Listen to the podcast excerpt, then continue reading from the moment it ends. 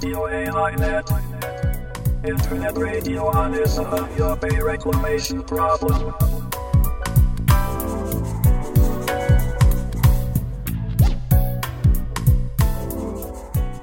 有明海漁民市民ネットワークがお届けするラジオ AI ネット本日は2018年9月23日第41回の放送となりますちなみに本日で1997年4月14日の諫早湾の締め切りから7832日となります。すごいね。AI ネットの A は有明海。I は諫早湾の頭文字です。このネットラジオでは有明海で問題となっている諫早湾干拓に関する話題を中心に海や干潟などの環境保全や公共事業などによる自然破壊の問題を取り上げていきます。番組では各出演者をスカイプや電話でつないでトークします。回線の状態によってはお聞き苦しい場合があるかもしれません。もし音声等で不具合がありましたら YouTube ライブのチャット欄や Twitter でお知らせいただけると助かります。Twitter のハッシュタグは、シャープラジオ AI ネット、シャープ RADIOAINET となります。では本日の出演者をご紹介します。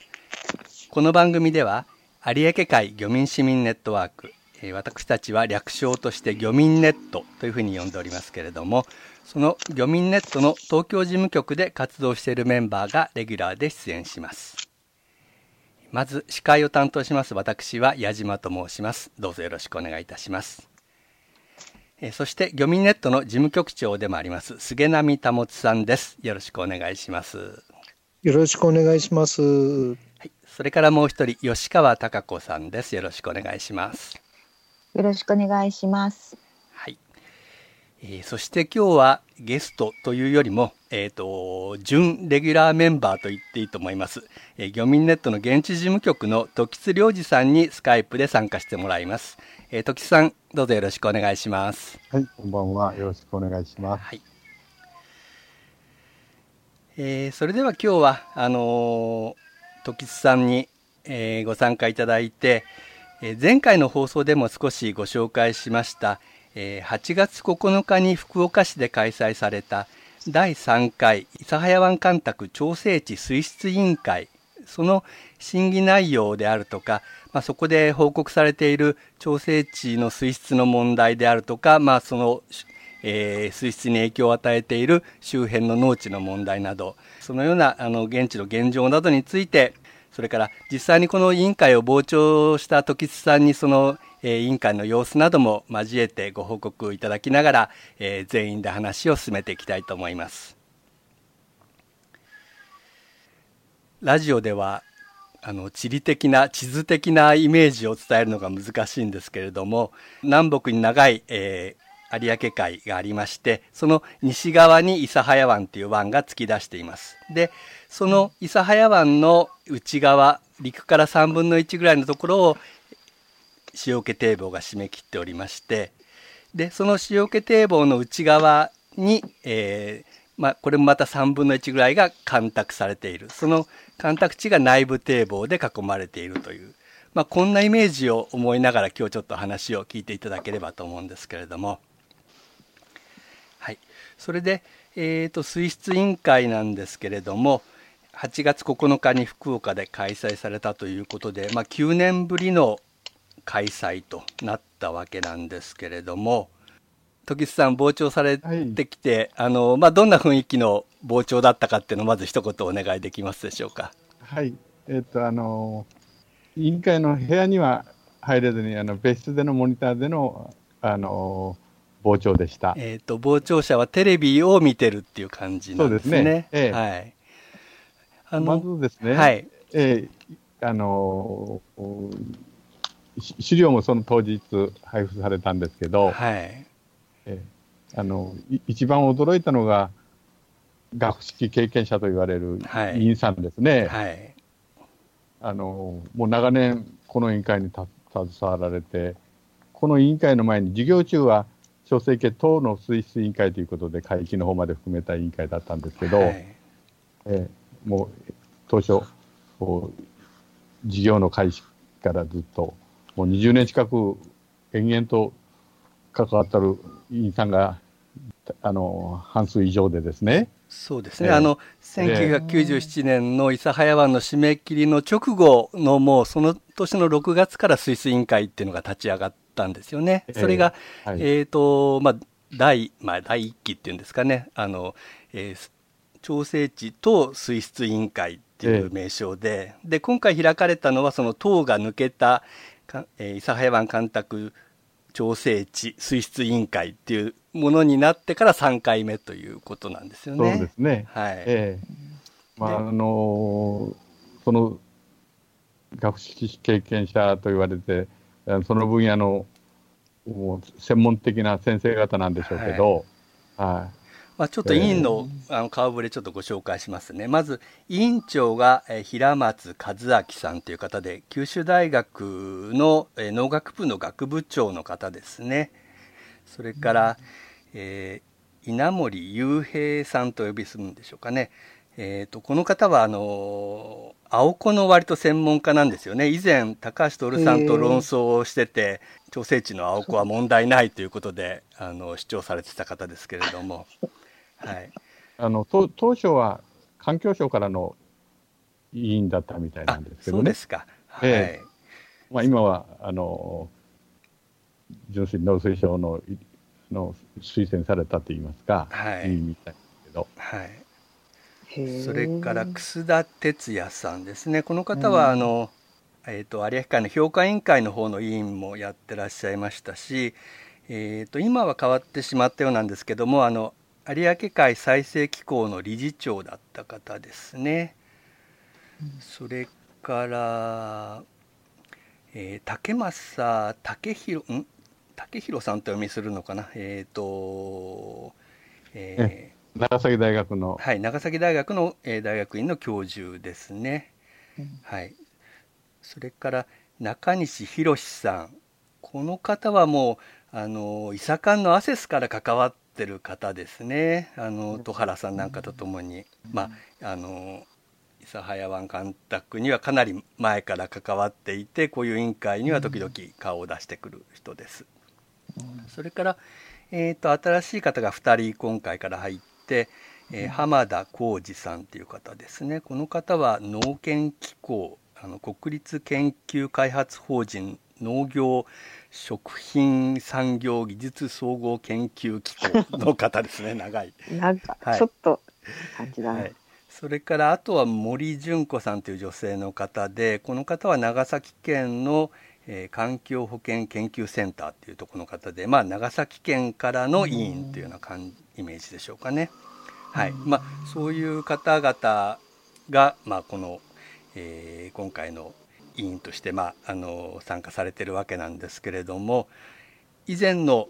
水質委員会から関わってる方が、まあ、半数近く半数以上ですかね、いるということで割と同じ顔ぶれでずっとこの委員会っていうのがやられていると。でそれから、ね、あのもう一人先ほどちょっと名前が出た戸原さんっていう、まあ、この人こそあの伊佐館のアセスから関わってる、えー、まあなんて言うんでしょう。そうですね。あののり第三者委員会からね、はい、いろいろね。まあ伊佐館お墨付きの張本人お墨付けの張本人みたいな方なんですけども、ね、まあ、この方が今回ちょっと面白いことになりました、それはちょっと時津さんから紹介してもらおうかな。あのはい。まあ、メンバーに入ってないということで、おやと思ってたんですけど、はい、最後に、あのー、農水省の方から、なんですか、顧問として推薦します、ということで、なんか、あのー、そうなんですね。だからいいんではなくて、はい、今回新たに、この戸原さんが顧問になったと いうことで、まあ、名誉顧問みたいなことなんでしょうかね。まあ、この辺もまだ、あのー、この委員会、戸原さんのこう息がかかってるのかっていうような感じがしますけれども。はい。でも解決しないんですね。そんなに長いことやってこんな優秀な人たちがいっぱいいるのに、はい、なかなか解決調整池の水質解決どころか悪化のはい、ですからむしろもうね責任を取ってもらいたいという方々ではないかと思うんですけれどもまあちょっとその話は最後にまたもう一回戻りますけれども。はいすいません、はい、というわけで9年ぶりの開催ということになりまして、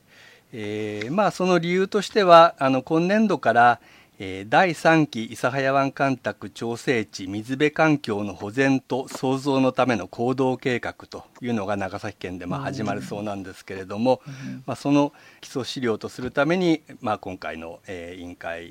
での審議を、まあ、その参考にするということのようですね。なんか報道ではその今までその確定判決があったから開門するかもしれないからやらなかったけど、そうですね、あの新聞ではそんなふうに、そういうふうな報道もありましたけど、えー、でまあかあの福岡高裁の7月のあの判決があって開門しない可能性が出てきたからとかなんとかって。そうですね。あのって書いてありました。の水辺環境と保全の計画って長崎県の計画なんですけど、はい、それもあの5年ごとにあの計画してるみたいですけど、1期がありまして今2期だったんですよ。それももう事業年度過ぎてるんですけど、まあ、買い物の問題あってということでしょうけど、伸び第3期というのが伸び伸びになってたという。そうですね。第第2期の計画が2008年から2012年の5年間だったんですね。でえーとまあ、2010年に確定判決があって、はい、でまあそれからだからちょっとこの、えー、行動計画自体も少し間が空いていたということで、まあ、この委員会もお休みだったというようなことなんですけどただどうもそれもこじつけじゃないかなっていう私は気もしておりましてただサボっていったということをなんかその、えー、開門判決が出たからみたいなふうに理由付けしてるんじゃないかなという気もしないではないんですけどもね。はい。まあ、そういうことで9年ぶりに開催されたということです。あの水辺長崎県の水辺環境と保全の創造計画というのは、はい、あの水質の問題だけじゃなくて、えー、干拓地のあの調整池とか管理口とかその辺の利活用も含めてですね、はい。えー、あの、うん、委員会なんですけど、はい、今の利活用においてはそのボートの競技場とかあ釣り大会とかの中に、はい、はい、レジャー施設を作ろうとかっていうようなことですね。はいはいはいはい。はい、で、えー、と今回のその委員会の、えー、審議の中身に少し入っていきたいと思うんですけれどもとまずその前に確認しなきゃいけないのが実際調整値の水質っていうのがどういう状態になっているかということで、えー、調整値の、えー、水質の保全目標というものはまあ、COD が 5mg 以下、えー、全窒素 TN が 1mg 以下、えー、前輪の TP が 0.1mg 以下というふうに、まあ、定められているわけなんですけれども実はこれまで一度もその目標値をクリアできたことがないと。つまり締め切りからもう21年経ってるわけですけれども、えー、この間全くそれを達成できなかったということで、で、えーと、この前時さんが、えー、漁民ネット通信にも報告してくれた中で、えー、直近の数字をそこに挙げていただいたんですけども COD が 9.8mg、えー、全窒素が 1.33mg、えー、前輪が 0.325mg ということで、えー、依然として公表されてました、はい、あの目標値を上回っているということですね。はい、でまあそんな状況に対して今回のその水質委員会では前半ではレビューと称してこれまで行われてきた対策のまあ成果および何が至らなかったかみたいなことが報告されてで内容的にはほぼ同じなんですけども後半では、えーまあ、今後の対策案というものが示されたというふうな構成になってましてで、えー、中身はほぼあのレビューも対策も一緒なので、えー、今回はそのレビューの方に沿ってご紹介していこうかなと思うんですけども、えー、まず、えー、これまでやってきた対策として、まあ、これは対策と言っていいのか分かんないんですけどまず、えー、調整池の中に船底というのがあるんですね。船底というのは潜水艦の線に堤防の堤という字を書くんですけれどもこれはですねもともとは干拓をそこまでやる予定で、えー、堤防内部堤防を作り始めてた作り始めてたんですね。でそれが、えー、途中で干拓地の面積が縮小されるというふうに計画は変更になったもんですから、うん、その、えー、内部堤防を作り始めていたところを、えー、選定つまりあの、まあ、海面すれすれか海面に沈めるような形の、まあ、堤防にしてでそれがあることによって波があまり立たないようにして、えーまあ、水をがこう濁らないようにすると、まあ、そうしたような効果を発揮しているというふうにまあ言ってるわけなんですけども、まあ、そういう選定があるということが水質対策のまず1番だそうです。で2番がその調整地の、えー、干拓地の周辺に柵を設けてそこに、まあ、ヨシをえーと、ヨシというのはあの植物のヨシヨシ足のヨシですけどもそれをこう茂らせてそれで栄養塩を吸収したり波を沈めたり泥の巻き上げをまあ低減させようというような計画があったようなんですけども、えーと、これが全然ヨシが育たなかったということみたいですね。えー、なんか時さんこれはどんな報告ですか。ないんですけど、はい、はい、まああの効果は100%発揮したということになってるんですけど、まあ、さらに進めていこうというところだそうです。えっ、ー、とね、吉の方はね、確かね、えー、そうですね、あの、吉をはこう茂らせるための柵みたいなものの工事は100%できたんだけれども、そのうち吉が茂ったのは、えーと、と7.1%ぐらいだったとかって、えー、そういう話ですね。えー、そういったのもありましたね。はい、はいえー、それからあと管理口対策ということでこれはちょっと僕も初めて知ったんですけどもあの調整地の中、えー、干拓地の外干拓地の外側に少しこう管理口といってまあ、えー、なんていうんですかね少しこう干上がった土地ができてるわけなんですけれどもそこで牧草みたいなものを栽培して土の中の栄養塩類を吸収させるということをやってたみたいですね。つまり、えー、あの牧草って干拓地の農地の方でも栽培してますけれどもそれ外側でも栽培してたんですね。うん、それから干拓地の農地の中の、えー、対策としてまず、まあ、肥料が調整地の方にこう流出していくというあのいうことがありましたんでそういう肥料を少なく、えー、するというような対策ですね。で、まあ、これはなかなかやっぱりあの肥料を少なくするということは、えー、農家の方々に抵抗があるようで、えー、まあ、進捗率としては78%、えー、まだ23割のあの農地ではそれ協力してもらえなかったというか実施できなかったということもあるみたいですね。あとこの辺がちょっと僕もあのつい最近現場を見てきたんですけども干拓地で堆肥の望みといったようなことが行われているということで、えー、まあ、そこからこう栄養塩が流出してるんではないかということが、まあ、この委員会の中でも指摘されたんですけども時津さんいかがでしょうか、この堆肥の望みというのは。えそうですね。あの、よく見かけますね。で、ここはあの環境保全型農業ということで、はい、えー、長崎県あの特別栽培農産物ということで、えー、化学肥料とか農薬とか半減という目標にしてるんですけど、管理にしてるんですけど、はい、まあ、あの一部は適正に管理されてるけど、その窒素分、リン分が少ない分、有機肥料で補うという形の、はい。農業されてる方も多いみたいです。うん、農薬肥料2分の1であるけど、足りない窒素分リムをあの特に窒素分を有機肥料で追加すると、はい、それはカウントにはされないんでしょうね。なるほどね。結局その、あと、はい、先ほどのあの野積みの堆肥ですけど、はい、よく見かけます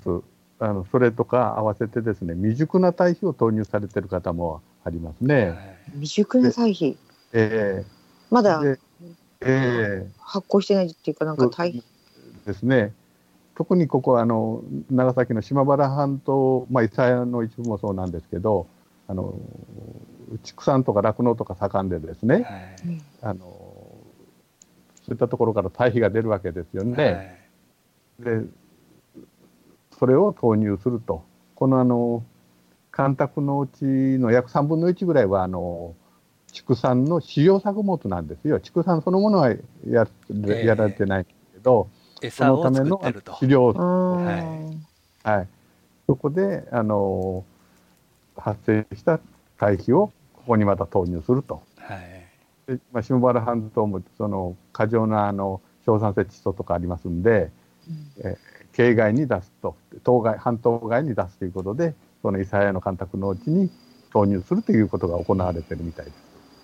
まああの牛の糞とかもね、ずいぶんなんか持ち込まれてるっていうような話を聞きましたけどもね、ええこの前ちょっとある農家の方に。はい。まあ、それあの特にですね畜産農家の方にとってはありがたい場所ですね。なんか、あのーちょっと汚い言い方なんですけど、牛の、牛のクソ捨て場だとかっていうような、ね、話をある農家の方からこの前行った時に聞きました。はい。それは干拓農地の人が言ってたんですか？そうなんです。はい。へえそれはいい意味で言ってるんですよねそれは悪い意味悪い意味ですね。悪い、あはいクソって、まあクソって言ってるから悪い意味なのかまあ、それで儲けてるみたいなね、意味合いもあるみたいなんですけれども。ああ、はいそうなんですか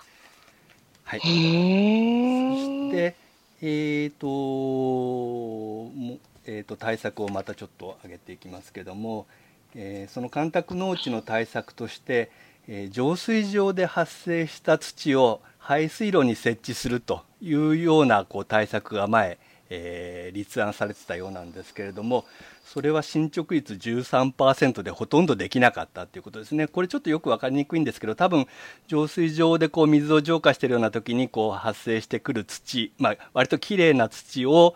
干拓地の排水路に置いてその土にまあその肥料などのこう栄養塩を吸吸着させようというまあ計画だったようなんですけれどもどうもその干拓地の排水路にそういう土を持ち込むことに対して、まあ、農家の方がその、まあ、排水不良をもたらすんじゃないかというような危惧があったみたいで、まあ、反対されてあのうまくいかなかったということみたいですね。でまあ、最近では特にそのこういうことがなくても暗渠の施設などが壊れていて排水不良ということが、まあ、農家の方から苦情として上がってくるような状況なのでましてやこんなことはできなかったということかなと思うんですけども。時さん何かこの辺情報はありますか？えあのー当初からこんなあの話題が出てええ。関心持ってたんですけど、はい。これあの浄水場水道の水の浄水場ですね。凝で濁り分とか凝集させるためにあのアルミ系の凝集剤数パックとか商品名とかあるんですけど、特にリンリンを吸着させる能力が高いとかですね、はい。ええ。それとか活性炭とかも混ざってるもんですから、なるほど。はい。ええ。あその網に入れて水路に引くという、廃物廃物利用みたいな形でですね。それを使い回そうとしたわけですね。ええ。はい、もうもうそれもあのもう何年も前当初施行された途端にですねはい。もうあの雨が降った時にもう流出してしまってですねそんな現場も見たことあります。ああなるほど。はい。ええーそれからまあ今度、えー干拓地の周辺の流域対策として、まあ、これはよく言われていたことですけど下水道の整備とか浄化層の整備というものが行われてで、まあ、この辺は結構進捗してまして、えー、と下水道整備に至っては進捗率130%で目標以上を達成していると。それから、えー浄化層の整備についてはなんと311%で目標の3倍以上達成してるんですよね。しかし水質が改善しないというこの現実があるわけなんですけれども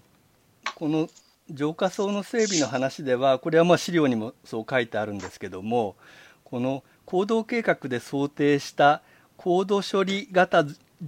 併浄化層ではないものの設置が進んでしまったということみたいですね。でそれによってあのリンとか、えー窒素はあまり除去できなかったというようなことがあってなんか間抜けな感じなんですけれども、えーまあ、ある意味水質に寄与しないような浄化層が補助金を使って300%も普及してしまったとしたらこれは税金の無駄遣いじゃないかなと思うんですけどもね。はい、時さん浄化層については何かありますか？えー、そちらのよく分かりませんね、ええ、実態分かりませんね。ですからあの周辺の、ね、下水道整備とか浄化層の整備っていうのはやっぱりどんどんやってしかるべきものだとは思うんですけれども、えー、この辺が全く、えー、実は水質改善に、えー、結びついていなかったということがあるみたいです。それから、えーと、干拓地の中の肥料の対策と同じようにその流域の水田とか畑の、まあ、やっぱり肥料を少なくすると、まあ、流れ込むその栄養塩類を削減するというような対策が立てられたわけなんですけれどもやはりこれも肥料を少なくすると収穫が下がるということで、えー、周辺の農家の方の理解が得られずに、えー、水田のその、えー、肥料の対策あたりは進捗率が43%ということで目標の半分以下しか達成できなかったということのようです。えー、それからあとは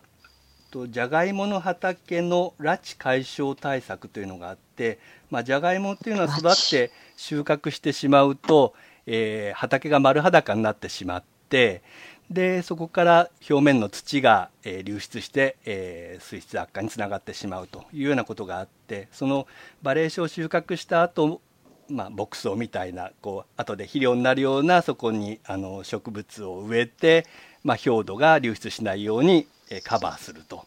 いうようなあの計画がもされたようです。まあ、これは進捗率109%ということで割と、えー、実施できたということのようですね。それから最後にこれはちょっとこの前菅波さんも僕もちょっと見てきたものなんですけれども河川水路対策としてフロート式水耕栽培浄化施設を設置するということで水路にいかだを浮かべてその上でえー、最初はその空心菜っていうあの、えー、中華料理なんかでよく出てくる、えー、野菜を、えー、栽培してたみたいなんですね。まあ、この野菜が割とこうあの水からそういう栄養塩類を吸い上げるということであの、まあ、よく各地でこういう取り組みっていうのは行われているんですけれども、まあ、これが地元の NPO 法人が担当してたんですけれども結局商品化に失敗して撤退してしまったと。いうことがあってでその後の状況はこの前ちょっと菅波さんと見てきたんですけどもサンパチェンスっていう花が植えられてるんですね。まあ景観を良くするというようなことも含めてこの水質浄化対策としてその花が選ばれたようなんですけれどもちょうどこの、まあ、はい、水って感じですよね。菅名さん見てきましたよね。あの調整地の、まあ、あ干拓地の一番調整地側の水路に、はい、えー、ずらーっと何かこういかだの上にこうこんもりした 植物が茂ってるという感じで、まあ、この広大なあの干拓地とか調整地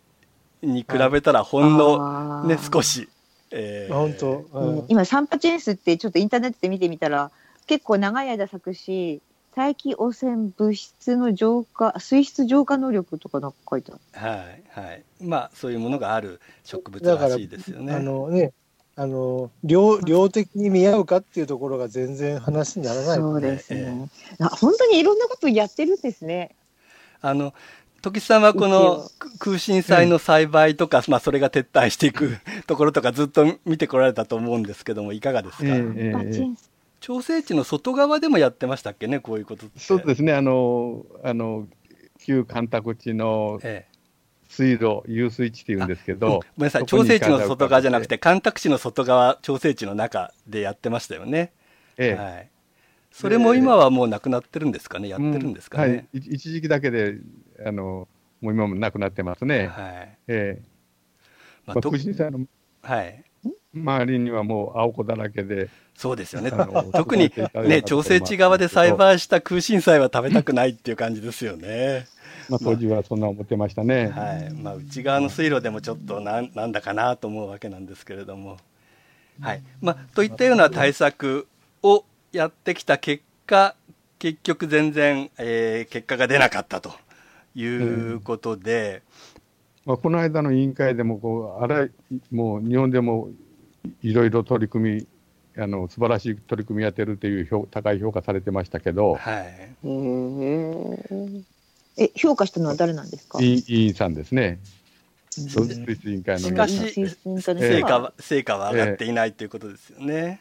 まあ、成果が上がってないというよりも、もうあの取り組みが素晴らしいということで、はい。合わせて住民参加が大切だということを、あの強く言われてました。はい。結果が出てないのに OK なんですね。はい、で、まあ、ええー今回の、えー水質委員会の、まあ、報告というか今後の見通しということでが最後のにあの資料で述べられてるんですけれども今後5年程度の、まあ、取り組みの中で、まあ、COD は5.2、えー窒素は1.1、えーリンは0.12ミリグラム程度になるであろうとでほぼ水質保全目標の値になるんではないかとそして中長期的にこうした取り組みを行っていくことによって、えー目標値以下になるものと想定されるというふうに結論付けてるわけなんですけれどもね。毎回？はい、でこれがもう、はいあの当初の委員会でもそのように指摘されてそうなんですね。2007年の、まあ、ね水質委員会の報告でも、全く同じようなことが書かれてるんですよね。それからもう中長期的な年になってると思うんですけれども、委員会の想定通りには全くならなかったということで普通。のなんか企業とかそういうところだったら結果出さなかったらもう全然ダメだけど全然こういうのっていうのは平気なもんなんですね。そうなんですよねって思っちゃうんですけどっていうかもう本当に委員の人はねその責任を取ってもう辞職なりなんなりしていただかなくてはいけないんじゃないかと例えば思うん民ですけどねね。あれでその結果を出さなかったらば結局もうダメじゃないですか。首とかになっちゃうのに、なんか緩いな。っはい。て思っちゃはい、でう。うん。結局、うん。あのーまあ、先ほどまでずっと述べてきた、あのー水質対策っていうのは、まあ、できてないあの達成率が低いところもあったんですけども総じて言うとその例えばその、えー浄化層の普及率が300%にいってるとかっていうものを全部丸めると結構100%達成してるって言えば言え言えるんですよね。それにもかかわらず、水質が全然改善されていないと。これは一体どういうことなのかというのを、漁民ネット今回の漁民ネット通信で最後にあの時さんにわざわざグラフまで作っていただいて解説していただいたんですけどもちょっと時さんそこのところをお願いします。その流域からの面源と点源とということでですね、はいあと調整系そのものということであの数値が載ってるんですけど、えーそれ見ましたら COD については一番多いのは調整系内における筆の巻き上げですね。はいそそして、えーあの全窒素については流域面源の水田からそして畑から、ままあ、森林もですねはい。そしてあの新干拓地からの窒素分の流入があの新たに加わってますね。はい。うんあの前輪については巻き上げが一番多くて約23%、はい。流域の畑から24%、約半分、半数をそれで占めるとい。うような状況ですね。はい。うんで、結局、流域からな調整器に流れ込んだのは、あの波浪とかで巻き上げられて、はい。えー進行してされ、それの繰り返しで、結局は排水門を開けたときに海域に排出するというのが繰り返し行われて、はい。こういったのが、あのー保たれてるというような状況ですね。はい。結局、まあ、その流入してくるものもあるわけですけども調整地内でこう下から巻き上げられたりあの青子などが発生した関係でそういう有機物が内部で、えー生産されるというものがこう一番こう流流入っていうんですかねそこの調整値に対する負荷としては大きいっていうのがまあ結論だったわけですよね。みたいですね、はい、ということはそれを何とかしないことには調整値の水質っていうのは改善しないということであって、ええ、でそのためには何かっていうとやっぱり塩を入れることなんだっていうことなんですよね。つまり海水を入れれば調整池の中でそういう巻き上げられて濁っているものがまた海底に沈殿するとか、えー、その青子の発生とかその内部生産につながるような、えーえーと、淡水での赤潮の発生っていうものが抑制されるっていうことで結論としては開門しないことには調整池の水質はいつまでたっても改善されないということでまさにこの水質委員会こそが開門を検討しなければいけないんですけれども、えー、そうなっていないということが、まあ、今の現状なのかなというふうに思うわけなんですけれども。はい、あの、諫早市からですね、はい、あの国への特別要望として、えー、諫早湾干拓事業における環境改善と諫早湾を含む有明海の再生についてということで要望されてます。はい、であの調整池の取り巻く環境としては青子やユスリカの大量発生でしょ、それで水質がクリ未だクリアしていない、まあ、そういうことで、えー、その抜本対策として軽泥の進出底の泥の浚渫とあの改善に対して実施をお願いするというような要望も出てます。はい。この長崎県の委員の、えーと、森さんでしたっけ、えーと、森純子さんもなんか委員会の中で農政局に対して、まあ、こうしたことは農政局の責任でしっかりやるようにとかっていうようなことを、ね、発言してたみたいですよね。そうですね。これあの堤防で締め切られて調整池があの国土交通省管理の一級河川ということになりました。はいはい、そして、えー、水質に関しては農林水産省が責任を持つということにあの取り決めがなってます。はい。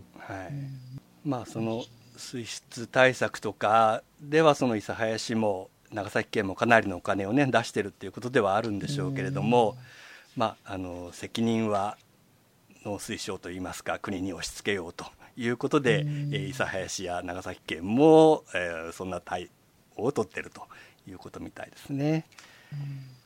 はい。ということですいません。今日もあの時間をもうオーバーしている状況になってしまったんですけども8月9日の、まあ、調整値の水質委員会を中心に、えー、話をしてきました。えっと今日はですねあのー、こ